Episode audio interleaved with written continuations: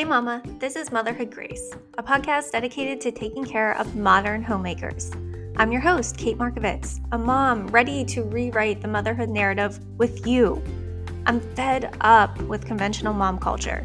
You know, the one where the mom is the exhausted martyr of the family and only values her worth by her busyness or how much she sacrifices in the name of motherhood. It's time to reclaim our motherhood and our lives we are women worthy of feeling and being confident, energetic, and joyful. I'm here to provide tools, resources, and the community you need to thrive in your motherhood. You've totally got this.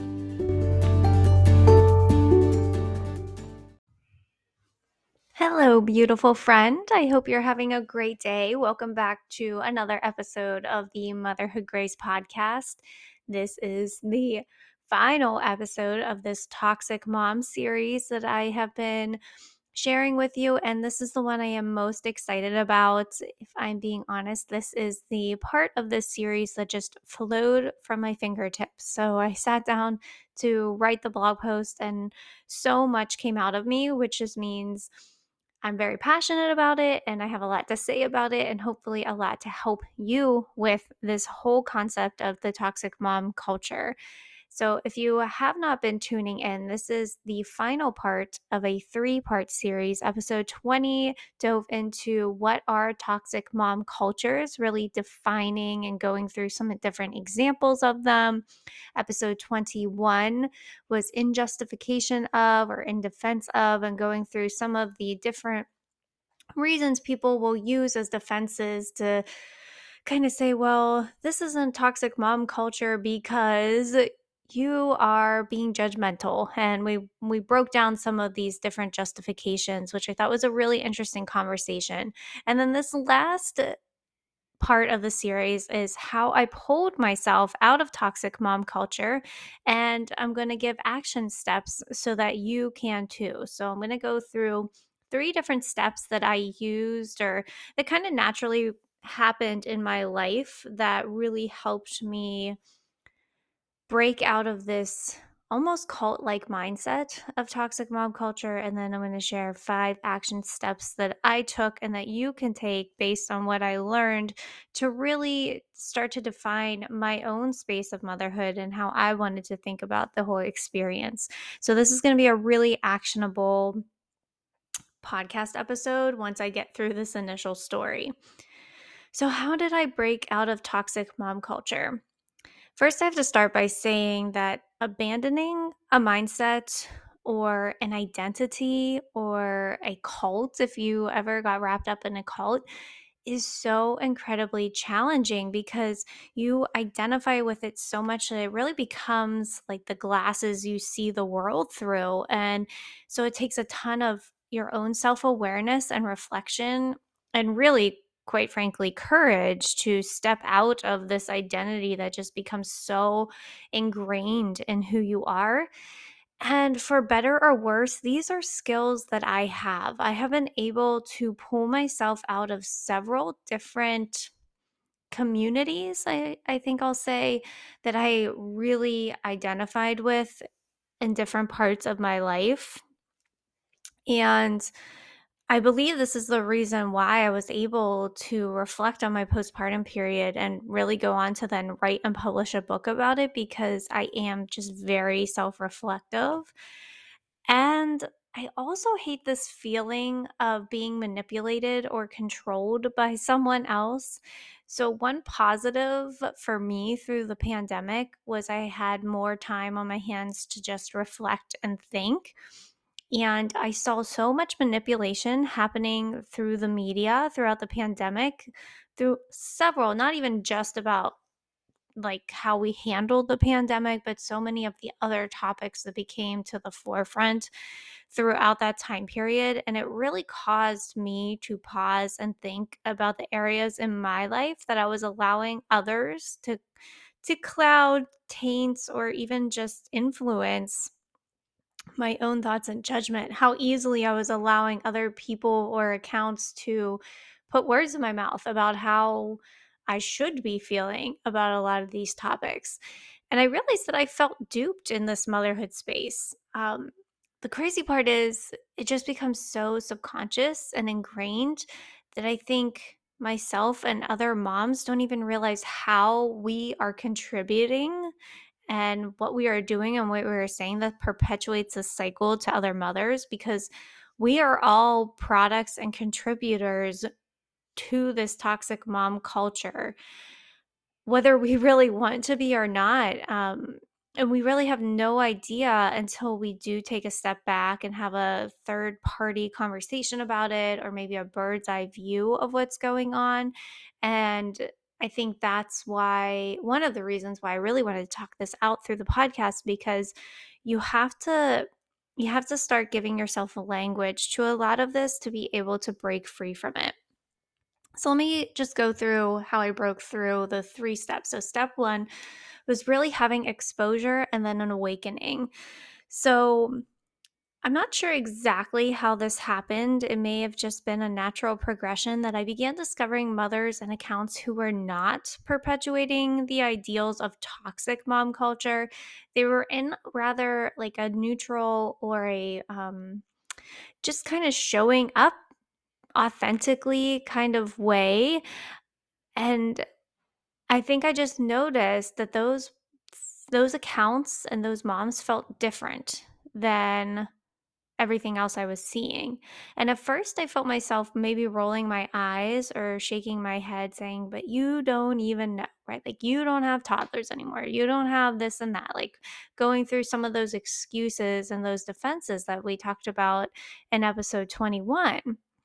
And it's not that they were trying to show up perfectly or make this look like everything is like rainbows. It was just it was just a defense mechanism on my own accord However, I slowly started to wake up to the idea that motherhood didn't mean I had to be a hot mess. It didn't mean I had to cook beautiful, perfect meals. It didn't mean I had to have the best, most extravagant birthday parties. I didn't have to turn into a moderate martyr. I didn't have to resent my husband. These were things I was seeing through accounts. Like it didn't have to be this way. And so slowly these seeing these types of motherhood gave me a hope for something more for myself and for my journey of motherhood as a whole. And I really was noticing the contrast between mother accounts or even mothers that I know in my personal life who were contributing to this toxic mom culture, and then those who were simply enjoying their life and sharing it, and motherhood was part of part of the process. And it began to feel like a breath of fresh air to see this content. Like I was craving the feeling that I had when I would see these moms interacting with their kids or just showing like maybe different traditions that they have in their home. And really being exposed to that different story of motherhood was what allowed me to consider something different and was really the start of my awakening. So, step two for me was actually to gain knowledge. Now, this step is going to be different, perhaps for those of you that are listening. But it's what I tend to do when I discover something I'm curious about is I really seek education about it. I like to take courses.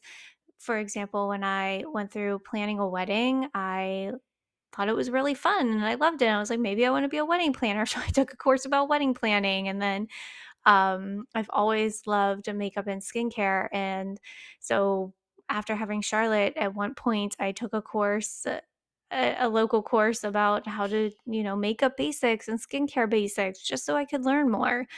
So in May 2021, I enrolled in a motherhood studies practitioner course taught by Dr. Sophie Brock. She's actually out of Australia. And this course was just totally transformative for me. It provided language and context for what I was feeling and what I was seeing around me. So my my hunches about everything were correct. I just didn't know how to explain it and I understood how moms got to this toxic place based on the history that I learned in that course, which made me realize that this was a created system. This is not the truth of motherhood. It's not how motherhood has always been, and that I could choose differently. So, what it really did was uh, take that awakening to a whole new level, and I became more optimistic that I could pull myself out of this feeling that I was having. And so the last step that really helped me through this process was taking ownership. So, slowly over time, I began to choose differently. I you know change takes a lot of time a lot of practice a lot of intention. It's it's challenging. That's why we end up staying where we are even if we view that as stuck because it's familiar. It's it's hard to break out. It it takes a lot of work but it's also possible and it's from my opinion very worth it so these were some of the action steps that I took to get myself out of here out of the toxic mom cultures. And these are the action steps I really believe that you should as well. And as I was writing these, I realized there there was an order to them because you really have to go through some of these things first before you can move on to the next one or be clear about what you want for the next one. So maybe I should just dive into them. I think that'll help a little bit. So here are the action steps. Step one is to quiet the noise. So, this step is just crucially important. You have to remove the inputs for a while in order to hear yourself. So, what are the inputs? It could be social media, or it is social media, it's news, it's articles, it's uh, friends, it could be, you know, parents, uh, the people around you who you talk to frequently.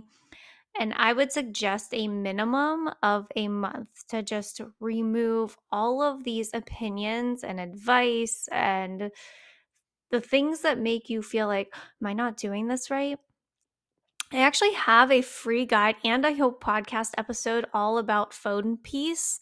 Um, so if you check out the the show notes for this episode, you can find a link to those. So if you need help with that and quieting like the digital noise, I can help you with that.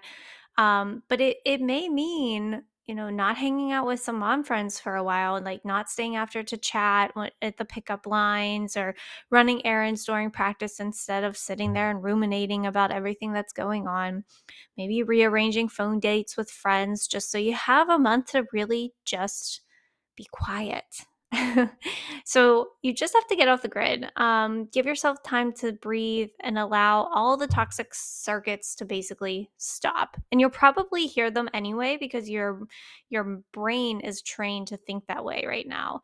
And it's going to be hard. You're going to feel shame or guilt or blame or FOMO. But if you're off social media, you shouldn't really be seeing all these things like, oh, I wish I could have been at that girl's dinner, right? Because you're not really seeing it. You're just you're just living your daily life without everything else going on. But expect it to be part of the process. Expect guilt and blame and FOMO and all these things are going to pop in your head um, because over the course of time, you'll notice start to shift. So it will shift, it's just going to pop up first. And some other resources I give for this type of topic, especially if you're looking at how to and get off your phone. And the reason I I kind of harp on the phone so much is because I see that's just access to so many different opinions all at once and it's so easy if you click on one, then guess what gets fed to you through the algorithm. You're going to get more things like it. So, um, 10 Arguments for Deleting Your Social Media Accounts Right Now is a book by Jaron Lanier that used to work in tech that I found to be an interesting read. Um, you can also read How to Break Up with Your Phone by Catherine Price. So, those are two different books about this topic. So, first, you're going to quiet the noise. Second, you're going to redefine your identity. And you can do this during your break. So during your break, you're going to figure out who am I? And let's just think about the hot mess mom thing. Are you really a hot mess? Or are you falling into this narrative? You know, maybe you have a young infant, and so you're just adjusting to the schedule of having so many kids and personalities and people to get out the door that right now you're still trying to figure out your system. You're not a mess, you're figuring it out identity matters like so, so, so, so much. I realized the value of identity when I read a book called Atomic Habits by James Clear. And what was spoken about in that book is that when you try to change a habit, it's important to first have the identity of a person who would do said habit. So, obviously, this is talking about habits, but I believe it can really overlap to this conversation as well. So, for example, if you wanted to go for a walk after lunch every day, the only way you're going to make that habit and stick to it is if you identify as a person who is healthy. You identify as a healthy person because a healthy person would have the habit of going for a walk after lunch. And so, if you identify as a healthy person, you're going to want to make that decision that's going to make that habit easier to start and stick with. So, in order to make choices towards who, who you want to be, you have to identify yourself as such. So, if you're identifying as a hot mess mom, how much harder is it going to be to be proactive? You know, maybe pack and set the bags out the night before instead of procrastinating and running around at the last minute. A hot mess, a mom that identifies as a hot mess, is going to wait, right? She's always going to put things off and procrastinate. It would be against her identity to allow herself to do it early, to actually take the initiative. So if you're identifying as someone who is a hot mess, you know, maybe you set it out, but you don't pack everything up or, you know, I don't know the exact examples here. That's that's just one. But let's even talk about one for like the martyr mom.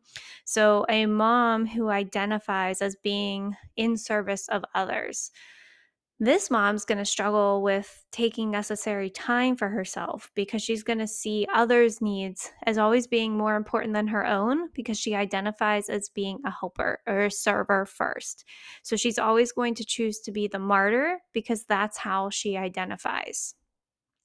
I hope this is making sense for you. So perhaps instead of asking the question, Who am I? maybe we need to ask the question, Who do I want to be? Who do I want to be? So think of a mom that you look up to and you admire. Like whoever is popping into your head when I say that, who is a mom that you look up to and you admire? And let's describe her. Think about what is unique about her. What does she do well? And who is she most days? And I'm very specifically asking you to think of someone specific in your life because I would ask you to describe a fictitious mom, but then we fall into this trap of creating a perfect mom or the ideal mom. And we forget that a perfect mom does not exist. And every mom, every real life human has flaws and has things that they're working on and pitfalls and bad days. So, what does the version of yourself do on those bad days or after those bad days because those bad days need to be expected not and we need to accept that they will be there. So what does the version of yourself that has these bad days what does she do after she has them? And that's the list that you want to use to redefine your identity okay? So thinking about who do i want to be who is a mom that embodies a lot of who you want to be, thinking about all those things that you could list. And then once you have your list, you can go through and you can circle and just choose one descriptor of what to work on next. Just one, because it is one step forward at a time. You can have many choices on that list of things where you're like, I don't do any of these right now. And that's great because you have a lot that you can choose from and a lot that you can work on. But we're going to just work on one. One choice is going to get you from being stuck, is going to get you towards the identity of the woman that you want to be. And if you need to write it down on a post it or make a fun picture, you know, bonus points if you do that with your kid because you can have some art time together and you can hang it somewhere. So, an example for myself that I'm currently working on is I want to have a strong sense of identity outside of mom.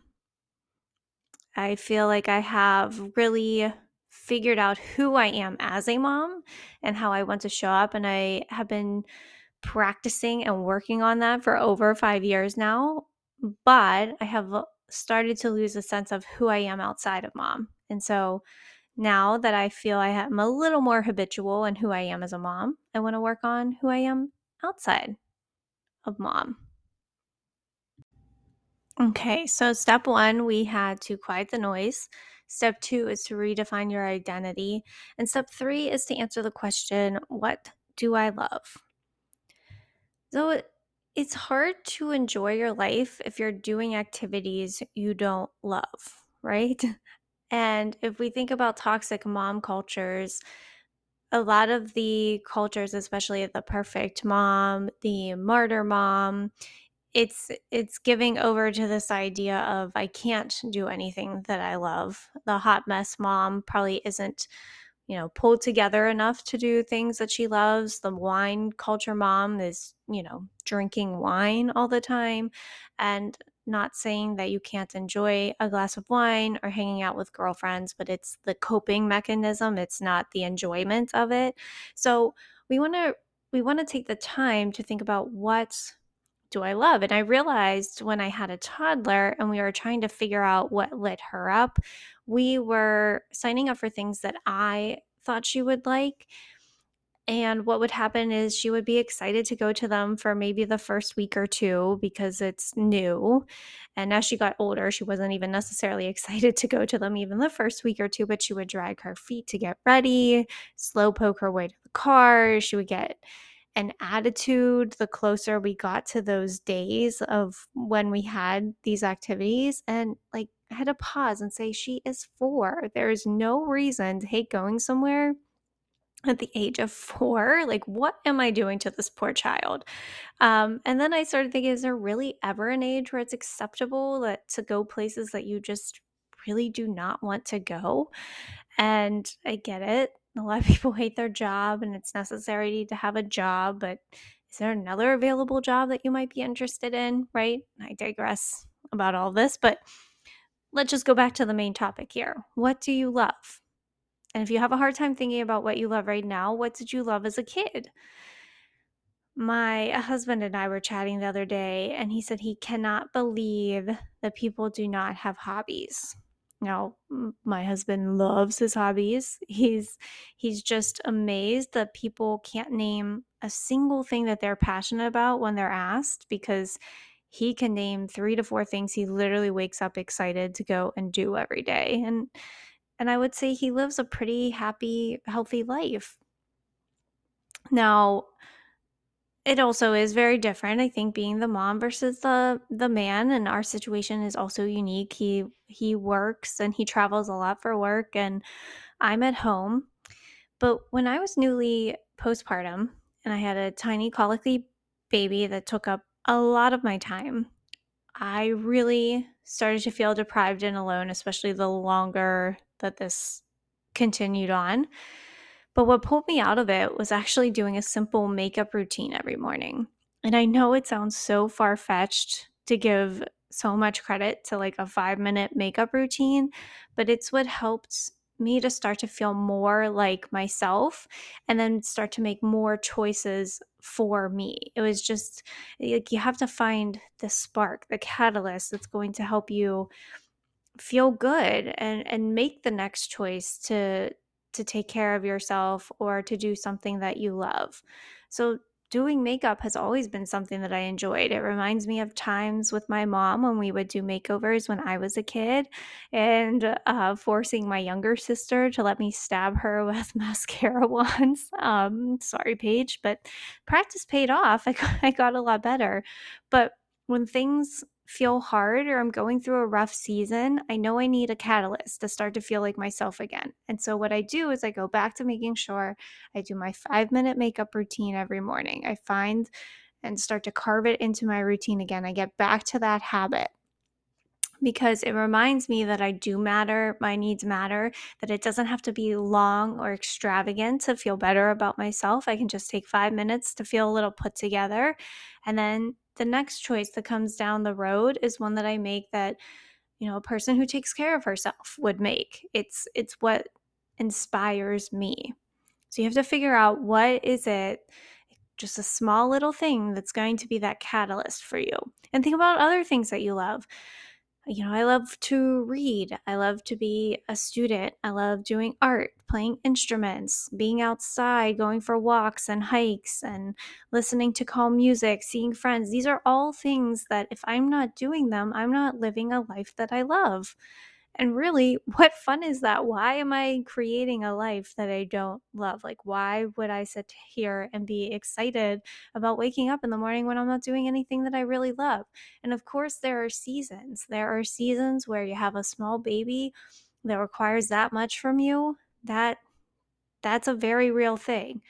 But if you're out of that season, then it's time to bring you back into your life again. And additionally, I want to add here that I'm not speaking around this concept of like trendy narcissism that seems to be going around, where if you put yourself first, you'll be happy, because I don't necessarily believe that either. I've heard the phrases that quote unquote those obsessed with self are always up and down and I, I think that's really true if you're only ever thinking about yourself and how you feel and putting yourself at the top of the list like you're gonna be up and down all the time i look around my life and i, I see that that's pretty spot on but what i am saying is that you have to make sure you include things in your life that you love um, and you can share those things with your kids like i I love to do art. So my daughter and I do art together. Um, you know, I like to cook. My daughter does not like to cook, you know, but sometimes we make a concession and we do it together. Um, so just build those in and make those part of your life and routine. If you need a recommendation here, you're not even sure what you really love, a book that I would recommend is called Find Your Unicorn Space by Eve Rodsky. I think she does a nice job of talking through different examples and giving stories and steps to get get you to that place. All right, step four is to choose the voices. So, this is purposely further down the list because you have to quiet the noise and discover who you are and what you love before you start to allow other voices back into your life again. And I mean this in just so many ways. I don't just mean like speaking voices of people you see in, in person. So, I'm not sure if you've ever heard this belief that's actually derived from the law of averages, but motivational speaker Jim Rohn said, You become like the five people you spend the most time with. Now, I, I have definitely seen this play out as well. And in different phases of my life, when I've been around different people, I can see how my personality has even kind of changed. So, who are the, I, I extend this a bit further. I think about what about the five voices that you just hear the most? Is that really what we're saying here? So, what I consider towards this law of averages are the media sources that are also around you. Because I know for myself personally, I have a lot of people that I'm really close with, but I don't necessarily talk to them every single day. But there are either social media sites or news sources that I that I read a little bit more frequently. And so are those considered in my law of averages? I think yes, because I definitely notice, let's say I had some accounts that I was following that I was like looking at a little more religiously through the pandemic that were angry, that were angry about everything. And I found myself getting feeling angry like all the time. And as soon as I muted and hid those accounts, that anger started to subside a lot. So I really do believe that this this plays in though I have no research. I did not look into this. This is purely a Kate I'm thinking this is true type of thing. So you want to think about like, you know, podcasts you listen to, news outlets, written articles, written books, um, you know, of course, your friends, your family, and those people who you speak to as well. And what's cool about this, or at least empowering, I think, is that you can use this concept to your advantage. That's what I did after my little break and my hiatus, I made conscious effort to only add in positive and uplifting and encouraging voices surrounding motherhood, since that's what we're talking about here, but you can do this with any topic. So I deleted any and all accounts that did not speak about motherhood the way that I, my newly identifying self, wanted to. And I purposely sought out accounts that did.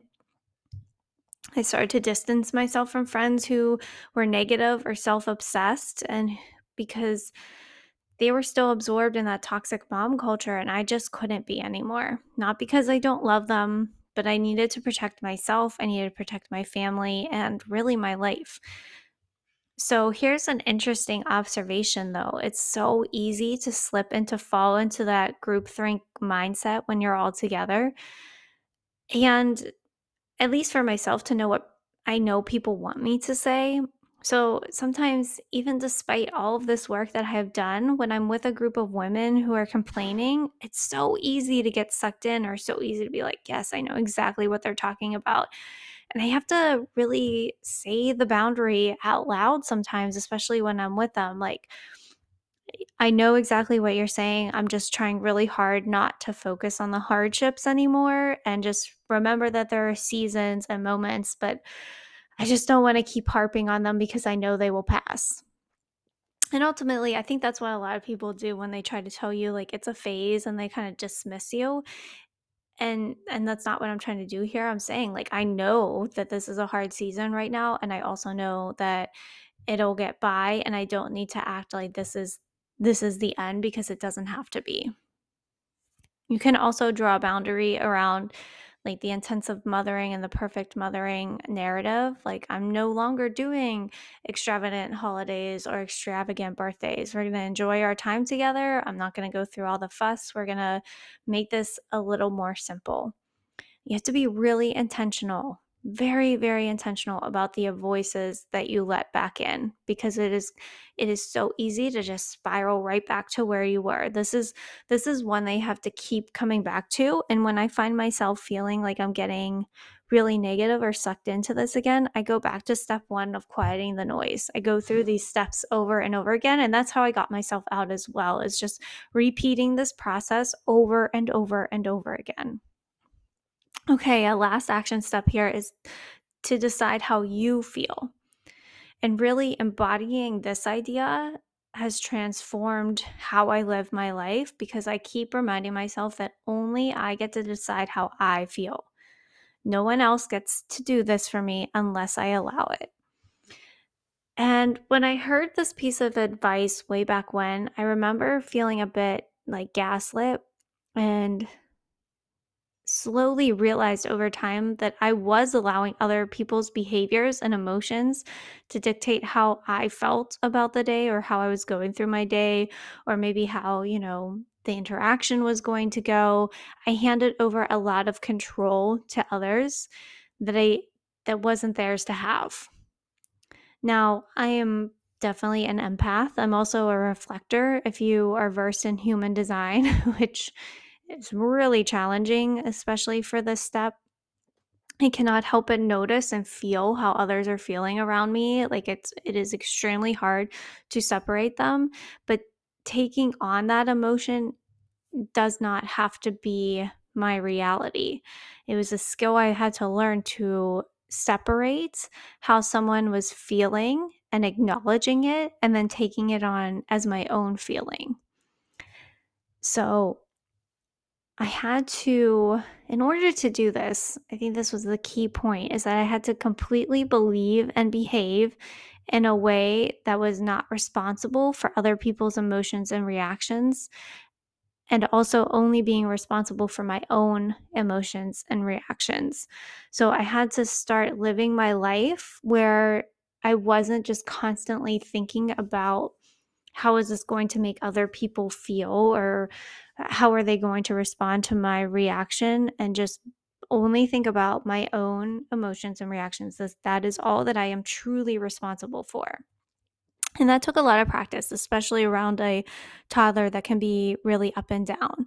And I hope that this is a switch that you can turn on and off. It just, it really wasn't for me, being honest. It took a lot of practice, a lot of reminding myself what was my responsibility. But good news is, I do have a strategy here that helps me a lot. And I hope it helps you. I learned this from Dr. Kennedy Becky Kennedy from Good Inside, which is she is my favorite parenting expert, most actionable. There's a lot of other parenting experts that say things that I resonate with, but she is the only one that I feels like gives me actual tangible steps towards getting to the parent I want to be. She really transformed probably a lot of being able to get out of toxic mom culture in and of itself.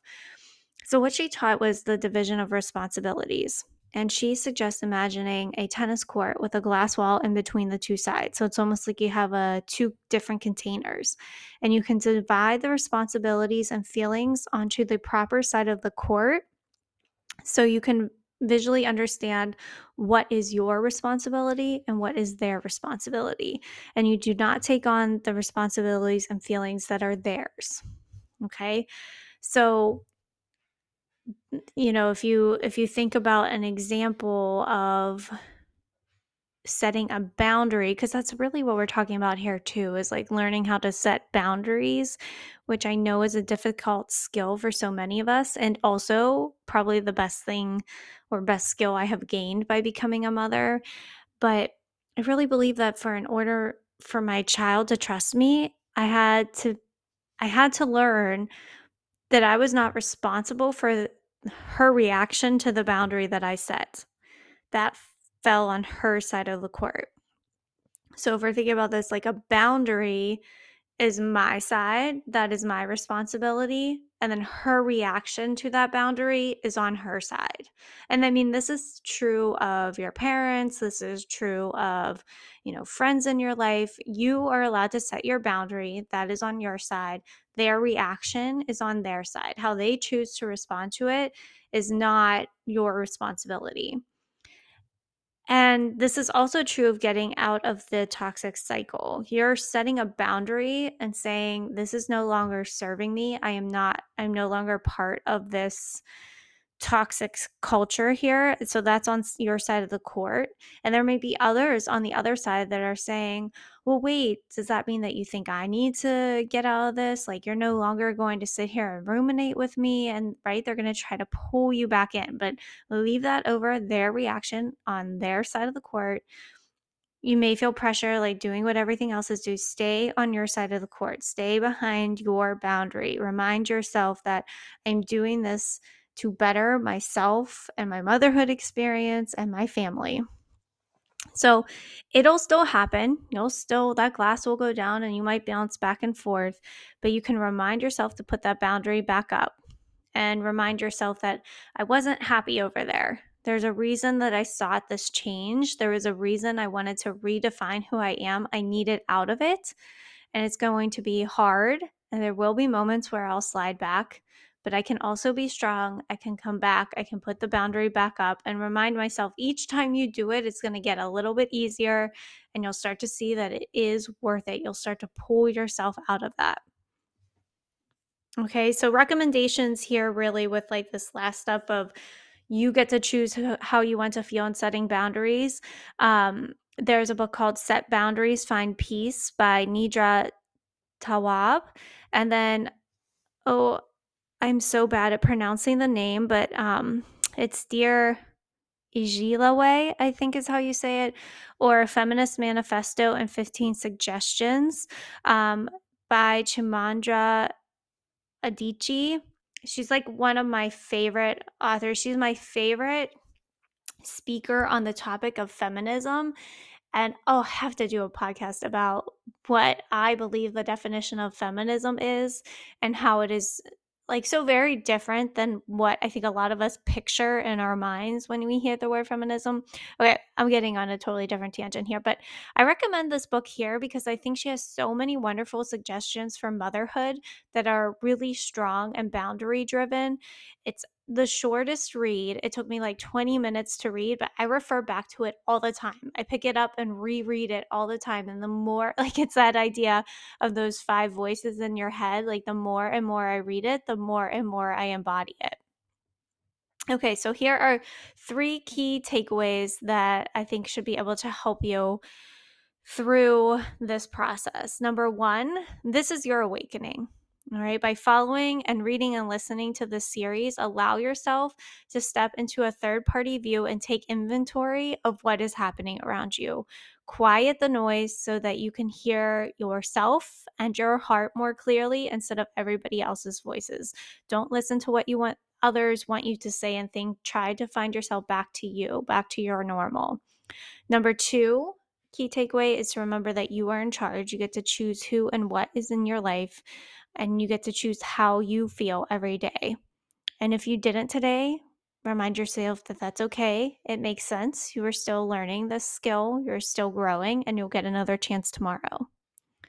And then step or key takeaway three is to remember that you can be strong and set your boundaries and acknowledge that you no longer want to live in this toxic mom culture place that you were, and you're ready to do the work and to live another way.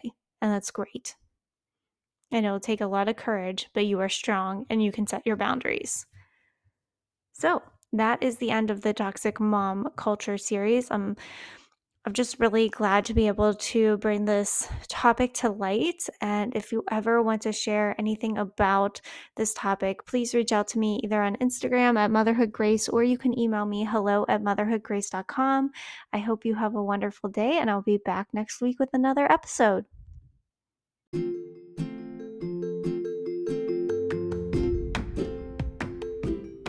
How are you supported, Mama? And how are you supporting others? I created this podcast and physical goods through my Motherhood Grace shop to provide uplifting and positive resources for moms and women. You can grab my affordable products like a personalized affirmation mug or the Postpartum Grace Guide for yourself or a friend on motherhoodgrace.com or Etsy. Over half of the orders of my book, The Postpartum Grace Guide, are given as gifts, and it warms my heart to see moms supporting other moms. Get free shipping on orders over $35 automatically. You can shop on Etsy or motherhoodgrace.com. I appreciate you. Thank you so much for supporting my business.